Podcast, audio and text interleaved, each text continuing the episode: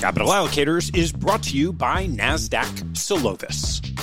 As an allocator, every investment decision you make has a direct impact on the financial well-being of your stakeholders and beneficiaries.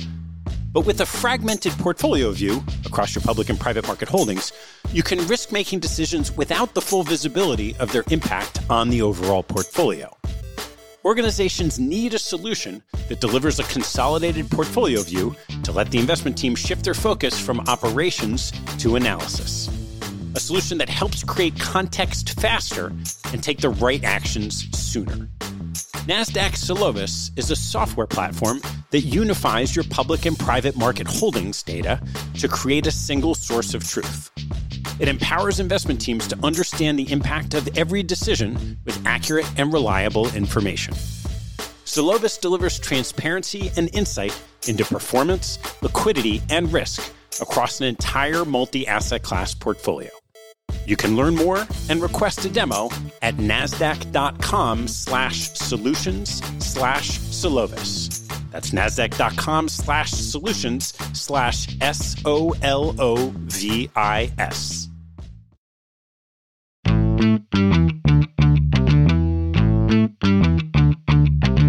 Hello, I'm Ted Seides, and this is Capital Allocators.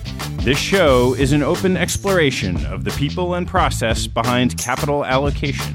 Through conversations with leaders in the money game, we learn how these holders of the keys to the kingdom allocate their time and their capital. You can keep up to date by visiting capital allocators podcast dot com.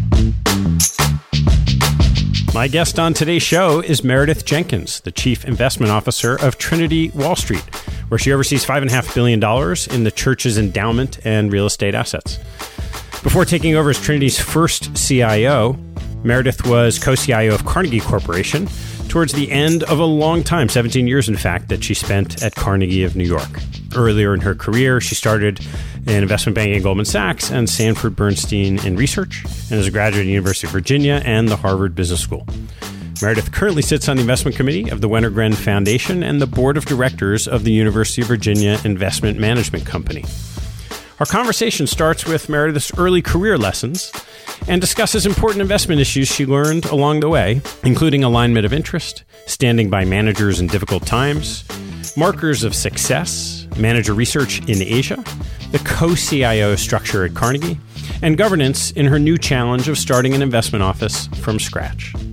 Fun-loving and smart as a tack, Meredith offers pearls of wisdom throughout our conversation. This week, I'd like to encourage you to sign up for my mailing list. You can find it at capital allocators podcast dot com, right at the homepage. I've started writing a column for Institutional Investor magazine, and I'd love to share those with you as they come available. Please enjoy my conversation with Meredith Jenkins. Meredith, thanks for joining me. My pleasure. Thank you. What early investment lessons did you learn from your days at Goldman and Sanford Bernstein in the early years of your career? Well, Goldman, I got sort of my first view of investing at working on roadshows and going to visit managers and getting to sit in and hear what kind of questions they asked. What were those roadshows like? Well, they were crazy when you're an analyst, right? Because you're you're carrying all the books and you're worried, you know, a couple of them were in the winter and you're worried about the snow and whether you're going to get to where you need to be. And, you know, you're in L A and someone's in Santa Monica and someone's on the other side of L A and they're screaming at you because you had no idea that those places were so far apart. And so it was miserable. It was pretty miserable, actually. But like the, the lights during the day of really interesting things were when you would be at the managers and they would, you know, they'd be pressing you like crazy because we're you're taking something public, which after having worked at Bernstein, in my mind, when you're taking something public, it's probably not a value option, a value play, right? You're taking, you're trying to take advantage of, of getting a good price in the market for the person who's selling their equity, not buying it. And so, you know, so you would go in these meetings and people would be very skeptical and they'd ask really tough questions. And so that was just really interesting to see that. So I want to, and they also, you know, when you're an analyst and you're you're on the roadshow, your life is pretty miserable, and those people looked like they had pretty good lives. so, so I was Did, um, interested in, in that how did, too. How did you first get to Goldman? Was that just a standard interviewing process out of school? Standard interviewing process. I think what had happened, so I graduated in ninety-three, and I think the market was kind of um, stronger than people thought it was going to be. And so they ended up doing a round of liberal arts majors because they needed more analysts than they went into the season thinking they needed. And so I was lucky. I, I know for sure I was in the last group of candidates, you know, in the last day that they had analyst candidates we in. All, and we all think we were in the last no, the last group, the last admitted. The, yeah, we go. English major from U V A was not sort of top of the target list. But so I ended up in the, you know, it was just regular sort of analyst program, and like many analyst programs, they were very willing to sort of take a chance on, we'll teach you. You don't necessarily need to have come out of school knowing what all this is and how to do, uh, you know, a D C F or a common stock comparison or whatever the case may be. And so I did that, and I figured, you know, I did when I was coming out of undergrad, I didn't wasn't entirely sure what I wanted to do. I knew I wanted to live in New York City, but wasn't sure what I wanted to do. And so I looked at being an analyst as like another two years of school in some ways, and that I would just I would learn as much as possible from it. And and it was a great learning experience in that regard, perhaps most because I learned I didn't want to do investment banking longer term. But I made some of, you know, the greatest friends in my life. And, you know, at that time, so from ninety-three to ninety-five, for people coming out of analyst programs then, it was just, you know, a huge growth in asset management broadly, private equity, hedge funds, everything. And so all these people I worked with have gone on to unbelievable fame and fortune and stature. And so, you know, it was great to be surrounded by really smart people and, and to learn from them and to see them go on to such success. And so you saw a slightly better lifestyle on the other side yes. of the desk. Yes. And ended yeah. up going to Bernstein. Yeah. So I ended up going to Bernstein. And I think that probably was most formative in terms of investment philosophy. The value orientation of Bernstein back at that time just really resonated with me. And, and to, and interestingly, as an English major, to to look at a stock and try and figure out the story of what is the market not understanding that we think we understand better. There, that's like a thesis. And that's sort of, you know, trying to prove your thesis and spending a ton of time with management and other investors and sell side and what are the stories that people think are out there. And so that was a great experience. And, and the, the discipline of, okay, here's the story on the stock. Here's what the market's missing. And this is what our thesis is. And so that was, that, there was, a, that was great experience in terms of thinking about investment opportunity. And I was lucky I had, you know, I worked for, actually I worked for two different people. My first year I worked for Deborah Fine and was doing more consumer-oriented stuff and, you know, these crazy models on what's the world supply and demand for sneakers and sweatshirts. And so that, you know, there was great to sort of just understand big data and how to kind of look at it and, and, and stay on top of it. She was a great investor and she was phenomenal and is phenomenal in terms of having the discipline of here's what the story is, but being willing, if it wasn't playing out as we were in it, to revisit what's going wrong here, what don't we understand. And so um, so that was great to learn from her. And then my second year I worked for a guy named Andrew Maloff, who was doing more commodities type stuff, aluminum and some of the metals. And so that was a really great experience because those are so pure supply and demand. The, the consumer supply and demand, there's a bit of a guess as to what, what that'll be. And there's sort of, you know, there, there are fads and all of that stuff that's hard to take account for. Whereas, you know, the metals and all that stuff there, that's sort of, it plays the same way over and over again. So that was really valuable. And when did you think about shifting over to sort of multi-asset allocation? So actually it was completely serendipity. And I had been doing a lot outside of work in terms of fundraising, and I was involved with my undergraduate institution, and just I was interested in the nonprofit sector, broadly speaking. Alongside that, at that time at Bernstein, Mister Bernstein still used to send out articles that he would cut. It was like your grandparents send you articles that they cut out of the newspaper. Mister Bernstein would send those out, these B notes, and then he would send them out, and he was really into a number of kind of more philanthropic things. And um, I always loved reading these various articles that he had found. And so I was just broadly interested in the nonprofit sector and what could I do that would be more meaningful. There were that plus this combination of I worked with some phenomenally great investors, really smart people, and they would come in and be like, oh man, when I was taking a shower this morning, I was thinking about this with this stock. And when I was taking a shower, I was not thinking about any of my stocks. So I knew like I was, it was intellectually challenging and I really liked that part of it, but I did not go to bed and wake up thinking about my stocks. I was just never that passionate about them. And so I, I just sort of came to the conclusion I was never going to be as good as a lot of these people that I worked with who really, truly did live and breathe their stocks. And so So I was interested in learning more about nonprofit. And I had gotten into the program at H B S to start in January. So I wasn't going to have the summer. So I went to H B S and said, I really want to try and do an internship in the fall.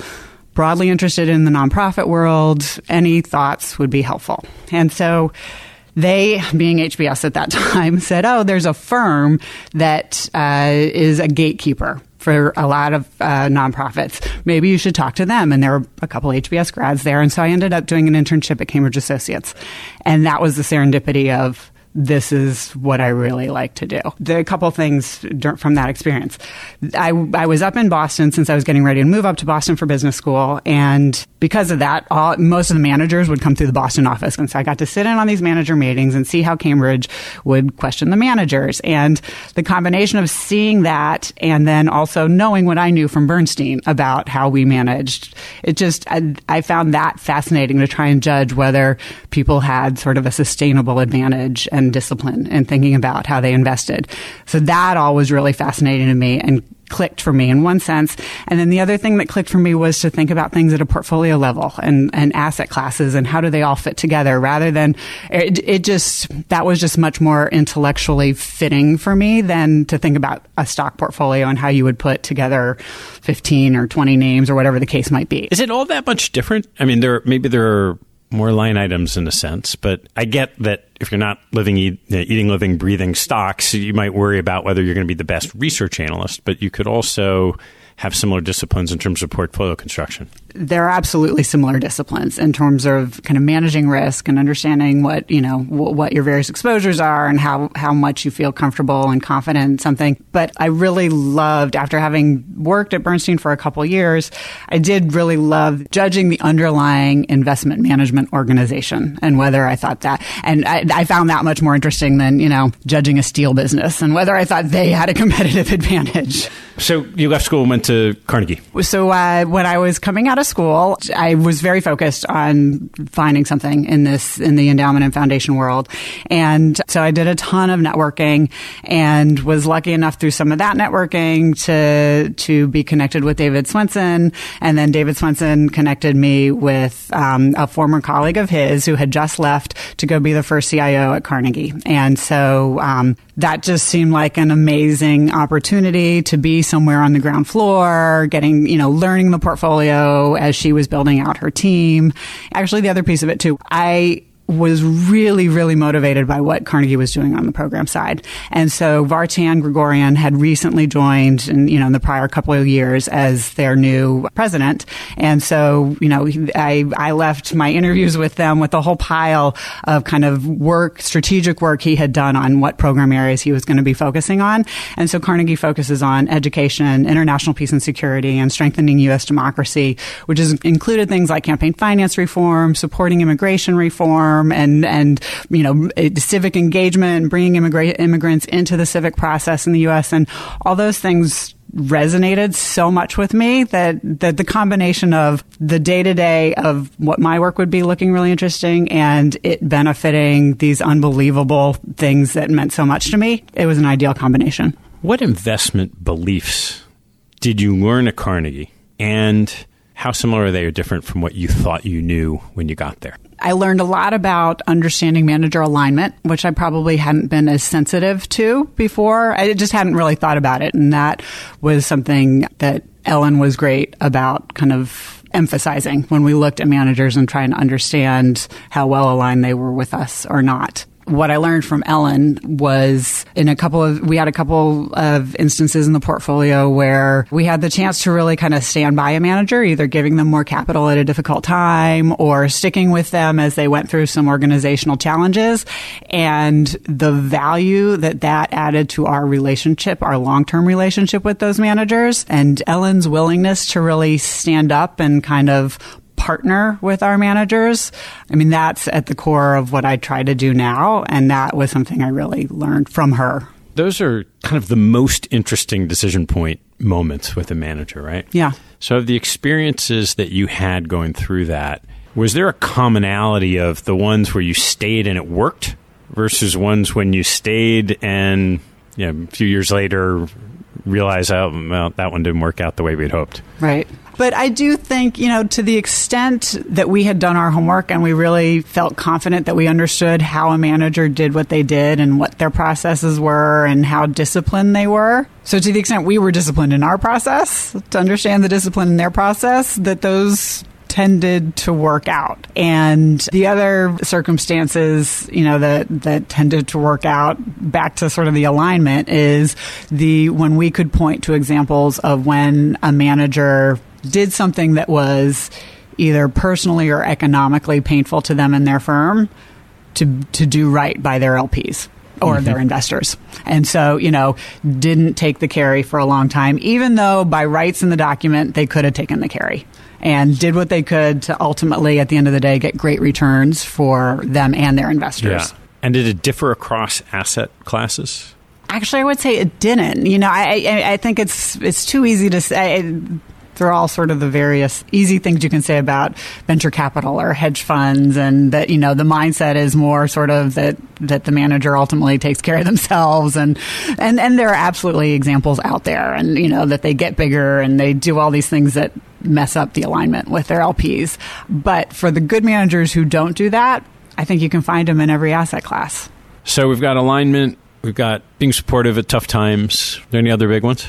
I think the other thing that I learned, I came in in some ways very dogmatic, because that was what worked really well at Bernstein, and sort of the discipline, and this is the way we look at things, and that was it, it worked very well for for them.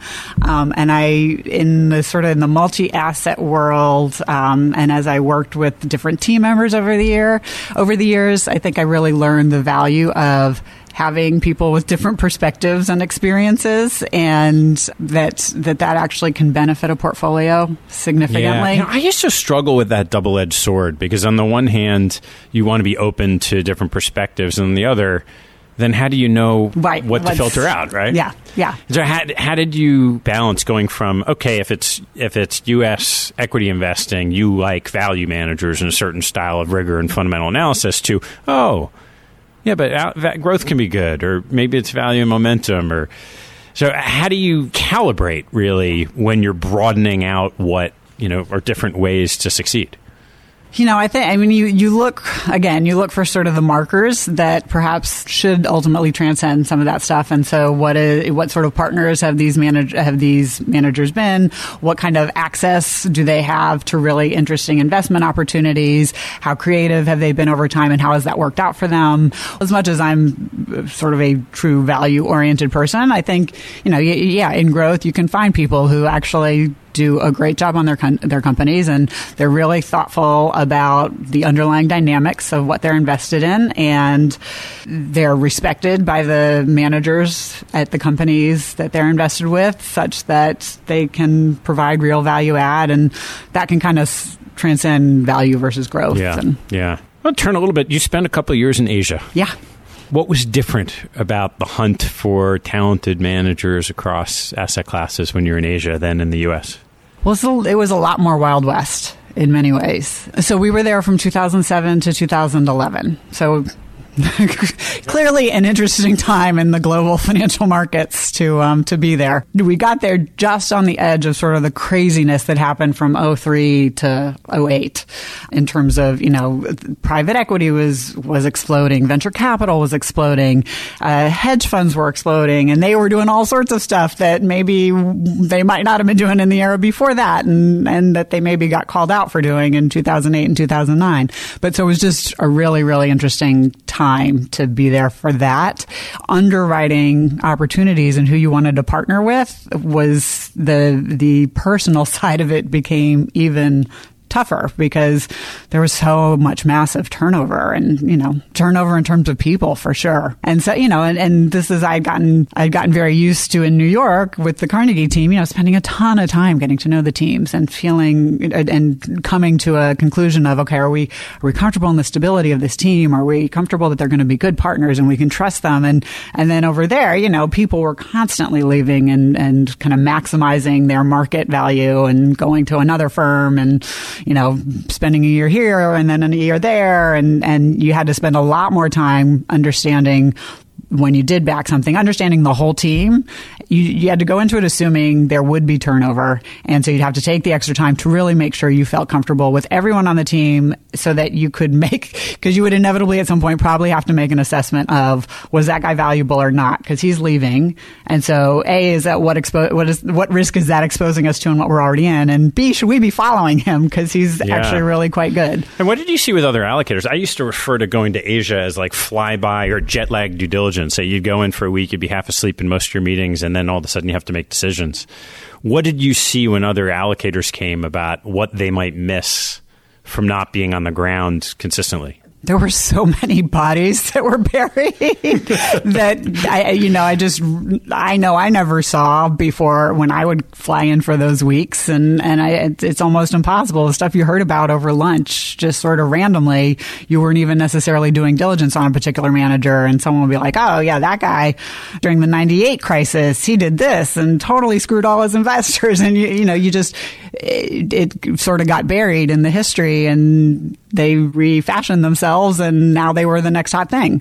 And I just realized that many times over as I was there and sort of just sitting and, you know, having lunch with people or, or catching up with someone on something that wasn't even necessarily supposed to be diligence on a manager or an opportunity, and things that would come up were just, oh, wow. Yeah. So we'll, we'll get full blown to what you're doing now, but I'm really curious about how do you think about investing in Asia today now that you're back here full time? It's tough. It's really tough. And so I can't tell you how many times between coming back in two thousand eleven and now where I've had the feeling of it'd be so nice to have someone on the ground that you knew was sort of in the middle of all those flows and you trusted. And so I do what I can to leverage the people I do know who who are over there and on the ground, and that I, you know, or it's a smaller community over there. So it was a really, in many ways, that was nice that we all sort of had each other.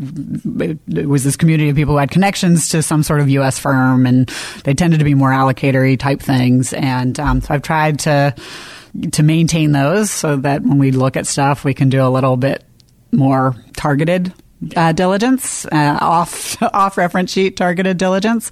And then there, that is much more of a, I go with my gut in terms of, do I feel comfortable with this person? Do I really feel like if the chips were down, this person would do right by us? And versus, I, I feel like sometimes in the U S you might be more willing to, okay, we can structure this in a way that will be protected if it doesn't, and it's and we know how it would play out, sort of in a U S legal system and all of that, sort of in terms of, of kind of risk management. Over there, I think you you need to be very, very comfortable with the people that you ultimately are partnering with. I want to take a break in the action to tell you about NetSuite by Oracle, helping businesses accelerate growth and run better with a suite of E R P, financial, C R M, and e-commerce products. Here are three numbers for you to remember: thirty-six thousand, twenty-five, and one. thirty-six thousand is the number of businesses that have been upgraded to NetSuite by Oracle. NetSuite turns twenty-five years old this year. That's twenty-five years helping businesses do more with less, close their books in days, and drive down costs. And one, because your business is one of a kind. Get a customized solution for all your K P Is in one efficient system with one source of truth. Manage risk, get reliable forecasts, and improve margins. Everything you need, all in one place. Right now, download NetSuite's popular K P I checklist designed to give you consistently excellent performance. Absolutely free at netsuite.com slash allocators. That's netsuite.com slash allocators to get your own K P I checklist. netsuite.com slash allocators. And now back to the show. So sometime after you came back, you were named co-C I O mm-hmm. when Ellen left. Yep. I'm curious to learn a little bit about the strengths and challenges of a structure like that when Kim and you were in those seats. in that seat together. Yeah, absolutely. Well, so that was why I came back, actually. So Ellen had announced she was leaving in the summer of two thousand eleven. And so that was, she had announced at the beginning of the summer. And so over the course of the summer, Kim and I were being interviewed and they were deciding whether they would think about going with internal candidates or uh, looking externally. And before, sort of in the middle of the summer, they made the decision that they wanted to, the, both of us to be uh, co-C I Os. And um, there were a couple of people on the search committee who were familiar with a co co-head type model, and were and They're thought former Goldman Sachs people. Exactly, exactly. And so they were they were familiar with this co-head model, and, and when it works well, that it can can be very strong. And so they had suggested it, and I, and I would say Kim and I and probably others were kind of skeptical. And how's this going to work? And you know, there's, in contrast to the strengths that can be in that model, there's also there can be a natural instability in that model, and you know, each person's trying to. And maybe trying to prove themselves and whatever the case may be. So Kim and I talked a lot about it. And um, in some ways, I would say to their credit, to the search committee's credit, they they said, look, you know, this is what we think would work best, having spent a ton of time with both of you, having gotten to know you in the context of your roles at, in the organization already. Um, we think there's there in many ways you're complementary. And but, you know, you guys think it out and think how it might work. And so so we had um, we had the chance to really sit down and kind of think through, OK, how would this be structured? And, you know, we we tried to give, we tried to be very deliberate about making it not too duplicative so that, you know, it wasn't she and I doing everything, but that there were things that we were, we were overlapping on in a way that would be additive for, for the team and the portfolio. So, so the non-duplicative stuff, we kind of, we split the world in terms of, um, rather than splitting asset classes, we, she had done so much on this side of the world and I had done so much over on that side of the world, having been in Hong Kong for the prior four years. We tried to kind of use that as the guidance. And so I ended up, I was the primary on everything in emerging markets on that side of the world. So not Latin America, but everything else across portfolio, public, private. And then I was the primary on real estate um, and natural resources, which tended to have some some nice connections with emerging markets. And then, um, then I was also the primary on uh, the, the opportunistic part of our marketable alternatives portfolio. And, then, and so that tended to be more credit oriented, some multi-strat, not just not the long short. And so then Kim was the primary on everything else. So we weren't both looking at managers, and ultimately we were supporting the team. It was really the day-to-day people on the team who were, who were really digging deep on the managers, but then she or I, depending on where in the portfolio it was, would be the support to that person and kind of, you know, helping them do the diligence, meeting the managers and being the faces that they saw at Carnegie. And then the, so the, then the other person between Kim and I would be the secondary. And so the secondary's role was a built-in devil's advocate. And so the secondary, you know, anytime anything new or re-up or we were just sort of re-examining a manager for some reason, the secondary's role would be, okay, can we, is there another way we could do this? Is there, is there something that's more liquid? Is there something that's more attractively structured or better returns or the type of exposure this is going to give us? It, would it be somewhere else in the portfolio? It might be better. And sort of just trying to kind of punch holes. That's kind of interesting for that to happen at the most senior level, because it's often the case that it's the C I O and then the other people on their team are trying to bring up their ideas. And if the C I O doesn't love the idea, then they're constantly the negative reinforcement loop, which can get tiring. Yeah. Well, and it was so I think it worked very well with both Kim and my personality. I mean, we had Carnegie has a great experienced team. And so, you know, so our structure, and I know many, many structures are this way where it's sort of, oh, well, the C I O doesn't like it. You know, I think we were much more sort of the opposite of, I mean, we had to get comfortable with stuff for sure, but we started at the point of we trusted our team's judgment on what they brought to us. And, you know, and they knew also, you know, they, they needed to do a bit of their legwork before it got to, to, to Kim and I. And so that, you know, things that, things that came to us were not half baked things. And where was it tricky? Oh, and actually also, sorry, I'll say one other thing that was great, uh, or that was really nice that I miss a lot. You know, there's a, Ellen always uh, said there's a lot of not investing that goes with being a C I O. And what Kim and I did for all that sort of stuff was, so, you know, on like performance management and tough conversations and all that sort of stuff, we shared the burden on that. And we always did all of that together. But it was really nice to have someone to to talk about that and prep. And, okay, yeah. here's how we're going to handle it. How do you think they're going to respond? And, oh, no, this is great news. And we both get to give this great news together. And so it was that was really nice. And then, you know, then there's stuff like the annual audit. So we took turns, and I did it one year and she did it the next year. And so you'd have a year off that you didn't have to do all the audit confirms and making sure everything was coming in and this sort of mind-numbing getting to the managers, please give us this information. So the other point I didn't make, which I, I think is really important and that I try to always make, is it was not an arranged marriage. I mean, Kim and I had worked together for a long time before that. And so, and I mean, we had worked together long before Carnegie because she did private equity at Ford and I was doing private equity at Carnegie, and we underwrote a bunch of managers together. She was, you know, one of my good friends. And when Ellen was looking to kind of fill in on the team when I moved to Hong Kong, I called Kim immediately and said, you should talk to Ellen. And so she came over. And so then we truly were working on a team together, but not in sort of the co-C I O's role yet. So we had a great foundation to um, create it. And I can't point out anything that I feel like it didn't work. Like I, f- I feel like we had a really great working relationship. I have a ton of respect for Kim as an investor and as a manager and a strategist and sort of thinking about portfolios.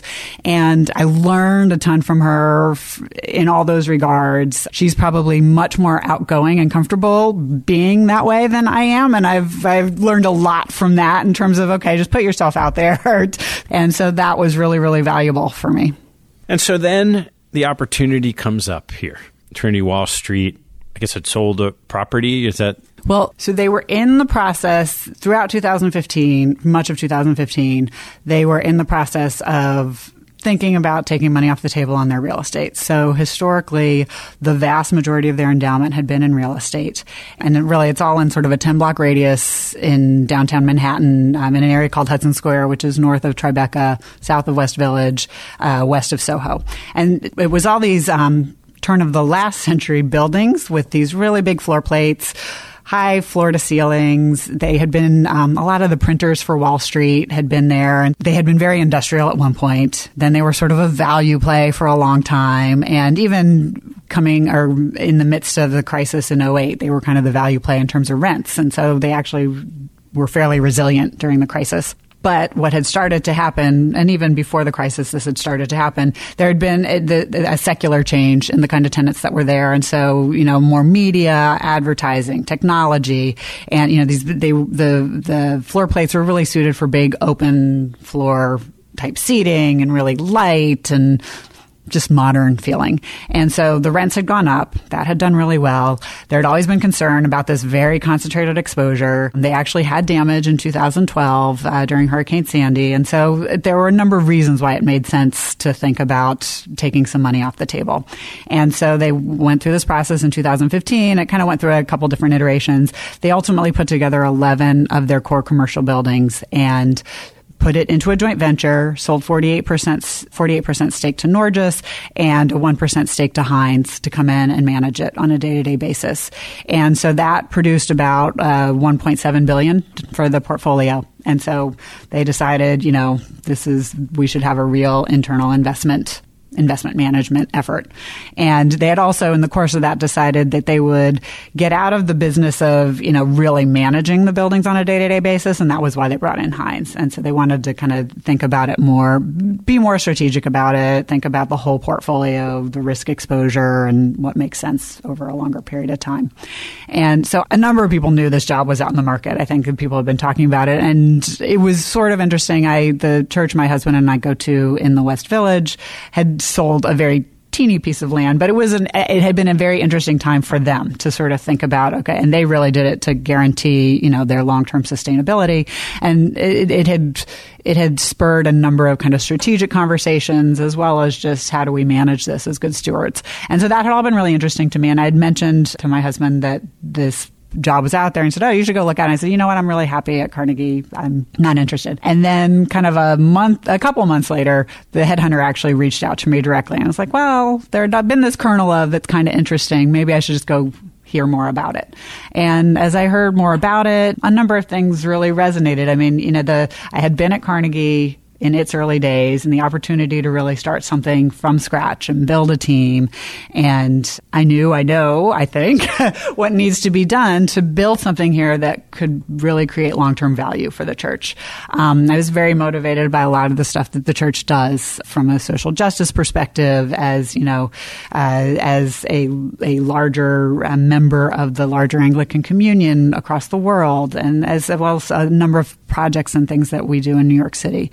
Um, that was very appealing. The real estate is just south of where my family lives and where we've really chosen to make our home. And so I, you know, I feel very personal connection to that neighborhood and what it looks like and what we're able to create there. And so there were a number of reasons that it, it just really spoke to me, and I was willing to, to go further and further and learning more and more about it. And just all of that sort of coming together, it just, it seemed like a really great opportunity that they don't come along that often. So it's two thousand fifteen, two thousand sixteen, and you have a big pile of cash. Okay, well, so I should explain. So actually, Goldman Sachs was on as the outsourced C I O, and they came on sort of in two thousand thirteen, two thousand fourteen timeframe. And so this, you know, this transaction had been moving down the road um, over that time period, and so they had been doing a ton of work with the investment committee, introducing various managers and, and and giving them thoughts about how to structure the portfolio and all that sort of stuff. So when the money came in in the end of two thousand fifteen, the, the committee had already given a lot of conversation to, okay, how should we invest this? And so they actually, so it was actually relatively fully invested by the time I got here in April two thousand sixteen,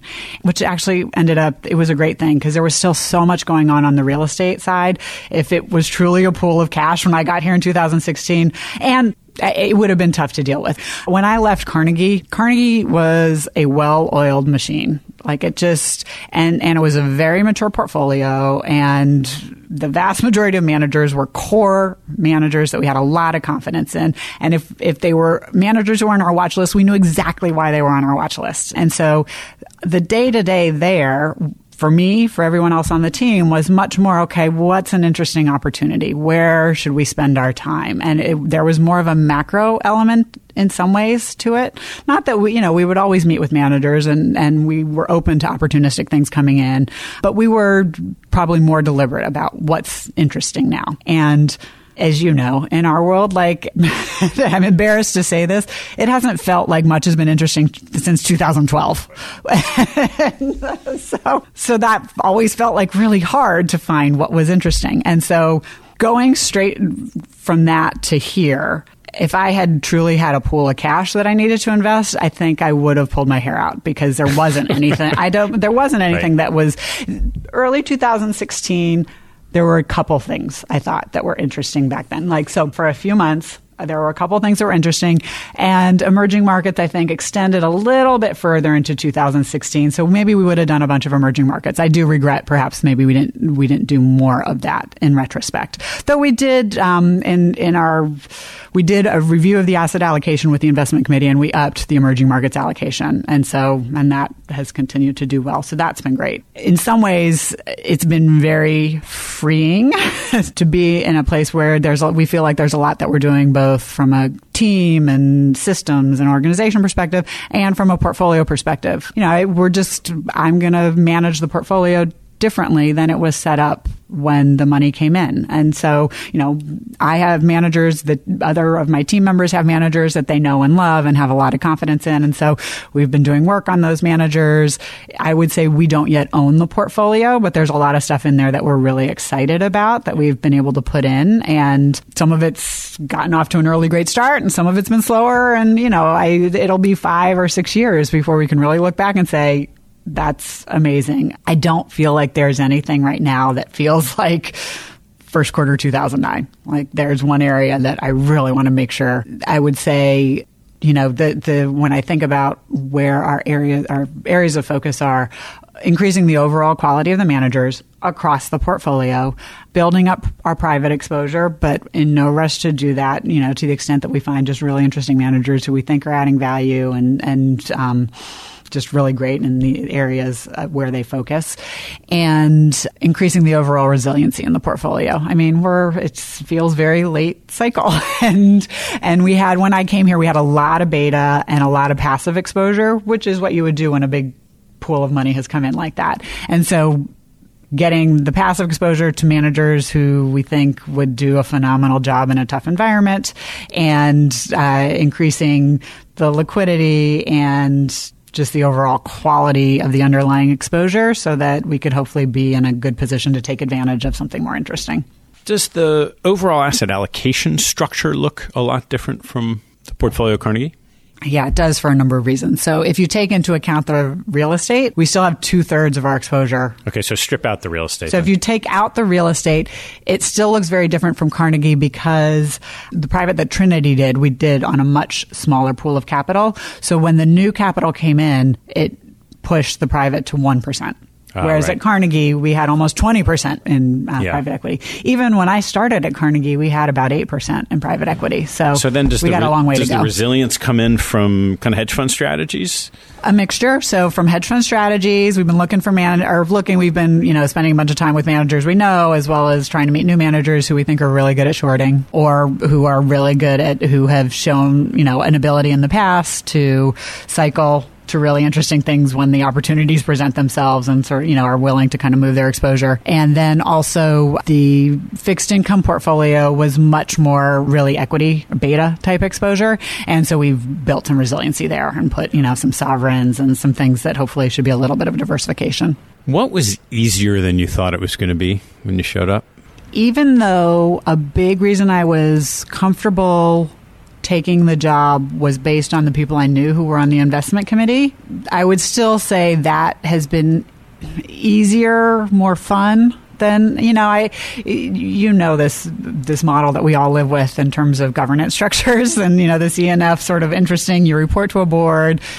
There are various levels at Carnegie. We took every decision to the board. Here we are taking every decision to the board. And I actually, I was, I'm completely comfortable with that because these, this board wasn't used to having those sorts of decisions close to them. And so I really want the investment committee to know what we're investing in so that they're, they can have steady hands when things are more challenging. That interaction with them has, it's been wonderful. It's really been wonderful. They've, they've asked the right questions. They've pushed us on the right things. They, you know, they come having read the, the materials and, and asking really good questions, just pushing us on things that we should be thinking about. And so that I have really loved, and that's been easier, you know, because I that that's always sort of an unknown when you go into one of these circumstances. And and my own personal opinion, the the governance structure is the Achilles heel of this industry. Frankly, that some of the biggest mistakes that some of our peers have made have been because of the governance structures and because the governance structure has panicked at the wrong time. And there, there have been a number of reasons why they've panicked at the wrong time because. And do you think that's a lack managed. of shared information? I think. Some people who come into this industry who haven't been in this industry before may not appreciate the extent to which you really, really, really need to be communicating with your governance structure and understanding who's anxious and who needs maybe more handholding and who needs a call or two before you actually are sitting in the meeting. And I just, I think people underappreciate that if you haven't grown up in this. And, and it's a hard, actually, even if you've grown up in this, I think it's a hard skill to develop because it is, it's not investing. It's it's much more interpersonal dynamics, and I think you know the people who've had the most success have have not only been good investors, but they've been able to manage those dynamics so that they are in a position to do really interesting stuff when real interesting stuff happens, which tends to be when people are most anxious. So, what's been much harder than you thought it was going to be? In some ways, it's sort of related to this. It's not, as I said, I love the investment committee has been absolutely wonderful and supportive and so great to work with. I hadn't thought as much about what it would be like to work for a church. That's just, that's been hard. And I think... What's an example of that? Well, it, it, and here's how I'll, I think in some ways it may be more comparable to a university endowment in that... The people, everyone, the, the your stakeholders, broadly speaking, have a very personal commitment to the institution, right? Because they either went there, in the case of a university, or here, they've chosen to come here. It is the center of their spiritual life. That's like a very deeply held, important thing. And so, so they have really strong opinions and they want to be heard. Absolutely rightly so. And, you know, they want to feel that they've been a part of the process. And, and so I've, in addition to trying to have sort of the, the um, sensitivity of working with the investment committee, I think I've had to take it a step further and sort of, how would this look on the cover of X Y Z newspaper or whatever the case may be? Okay, let's get in front of that. Let's think about that. Who who might be upset about this? How do we craft the narrative so that people understand what we're trying to accomplish? Let's do a little lightning round with a couple of hot, hot topics in investing and allocation today. How do you think about co-investments? So we did a ton of work on this at Carnegie, actually, um, and, and tried to be very thoughtful um, and talked to a bunch of our peers in the industry. I'm not a huge fan, I gotta say. Maybe the data's changing, at least at that point in time. So this is a few years old now. The historical data on co-investments is they are pro-cyclical and they don't turn out well. So if you do it as an asset class, that's not one way to do it. So pro-cyclical in terms of the timing of them, or is it? Yeah, is it, that, is there also the more, adverse selection? More of- in co-investment tends to happen at the end of a cycle when things are really hot and more bigger dollars, more more like opportunities themselves in number, all of it. And it just conspires to not great returns from a dollar perspective. You, if you look at it all, sort of massive dollars. Right. And so... Okay, so that's one thing. And would you take that to the next step, which is to say when you're seeing more co-investments, that's the time to dial down the size of your private equity allocations? Yeah, I think so, that's fair. But that that's harder to do, right? It is because harder to do. You absolutely, to the extent you can control it, should be dialing down the size of your, your private equity commitments. And then we did actually try, we, we sort of came up with a formula to to build that into the process at Carnegie in terms of it sort of did the opposite in terms of what you think you should be putting to work versus what the market's doing, and to try and build that in, that discipline in. Um, but yeah, absolutely. You should be doing less. And then what you're already in, you're already in, and you can't really yeah. control. You, you you can be on top of your managers, but you can't ultimately control. And how about the resources and capabilities of the so team to value? The way it relates to, at least in our world, I think a lot of endowments and foundations, I think, are fairly thinly staffed. They, they just are. That's sort of the model. and, and I think in a model that's thinly staffed, to do it effectively in a way that doesn't strain that model, you have to either decide you do it or you don't. That it's very hard to have adequate resources to truly cherry pick and underwrite all of the co-investments you could see. And so I don't think it works for for a lot of endowments and foundations. I'll be really interested to see how this last couple of years turns out for people. Yeah. Because I know it's it's obviously become a huge thing, and maybe the industry's changed, and it's just sort of, it's become a part of the structure for these lockup vehicles, that there just will be co-investment. Okay. Hedge fund returns gross of fees versus the S and P five hundred for the next ten years, you are betting against Warren Buffett. I'm done, so you're betting I against him now. I never would have taken that bet, Ted Sires. um, I know why you did it, but I, I I'm too much of a, uh, a fatalist, and the worst happens once you've you put it out there. Into well, the it certainly did, but let's let's leave that aside. Right, so right, gross right. of fees for a whole class. I, I I think for a whole class. Hedge funds, it's like private equity. You wouldn't do it if you were going to invest in the whole class. For what we'll do in hedge funds, I hope we're we're looking for high single digits net, yeah. actually. High right. single digits net. So somewhere low double digits gross. I think that beats the S and P, so we'll see what happens. How do you think about something new like Bitcoin and cryptocurrencies? I love it when someone like Jamie Dimon says, this is like a tempest in a teapot. I, I don't know. I really don't. You know, I think you you read as much as you can get your hands on. You hope that someone you think is really smart does even more of that reading and then writes it up really well and and stay on top of it. I'm not going to be the vanguard in terms of what I would do directly in any of that.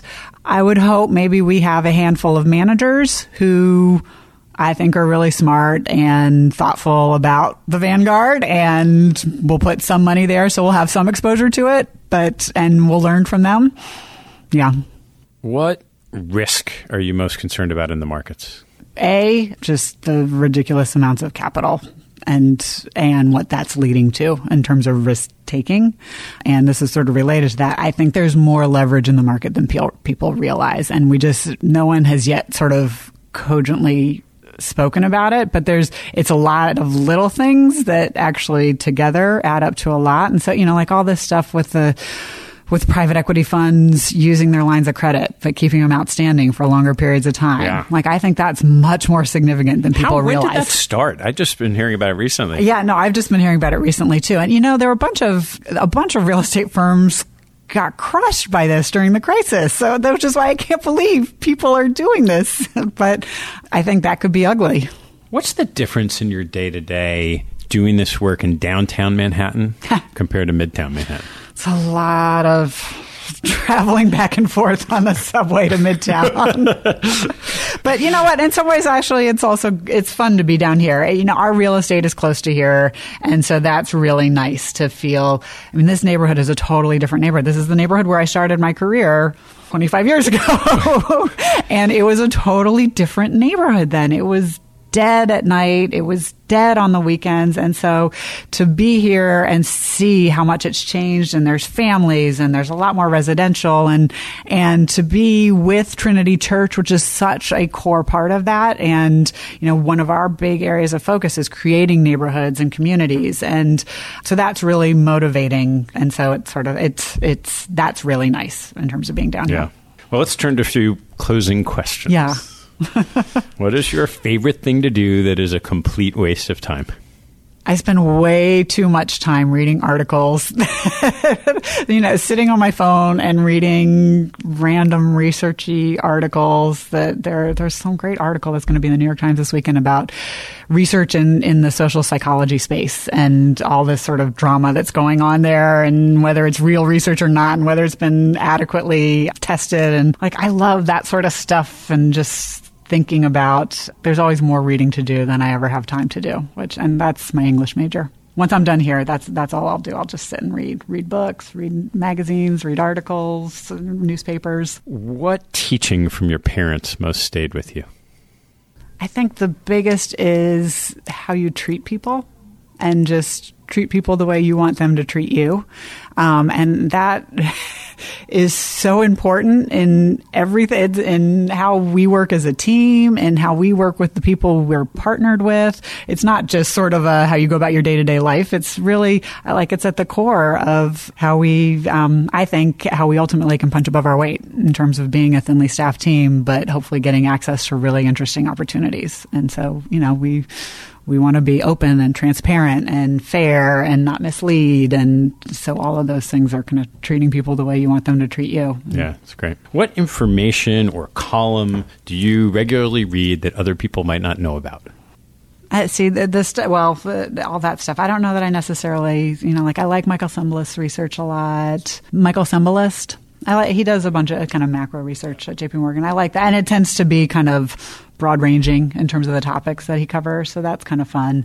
I've always loved the GavCal research. Uh, I just I, I like the fact that they all totally disagree with each other, but all do it in a really kind of thoughtful way, I think. What life lesson have you learned that you wish you knew a lot younger? That there are a lot of different ways to make money. I may not be as good at some of them, but I think, you know, when I was younger, I thought that that uh, the way I knew how to make money was sort of the only way to make money, and I think it uh, it kept me from learning as much from other people as I could have along the way, and listening as well as perhaps I could have along the way. And so I hope, you know, I. I definitely feel like that is something that's changed over the course of my life in terms of being opening and understanding. I still may not necessarily feel comfortable that I can do it in any way, but I do feel like there, I have a lot to learn from other people. And I found, you know, at Carnegie too, I found, we try, we really tried to to put together a team of people who brought very different strengths and different ways of making money, and we felt that that was to the benefit of the larger portfolio. And so that's something I try, and I probably wouldn't have done that as much earlier in my career. Yeah. All right, it's your waning days. You are reading your favorite book in a rocking chair, ninety-eight years old. What advice would you give yourself today? Take a deep breath. just, just take a deep breath Don't over get, and over yeah, again. Yeah, yeah, yeah. Don't don't worry about it. Just, you know, you'll figure it out. Take the time to figure it out. Don't feel like you need to to solve it right this second. Take some time to think about it. Take a deep breath. Fantastic. Yeah. Meredith, thank you so much. Thank you. Thanks for listening to this episode.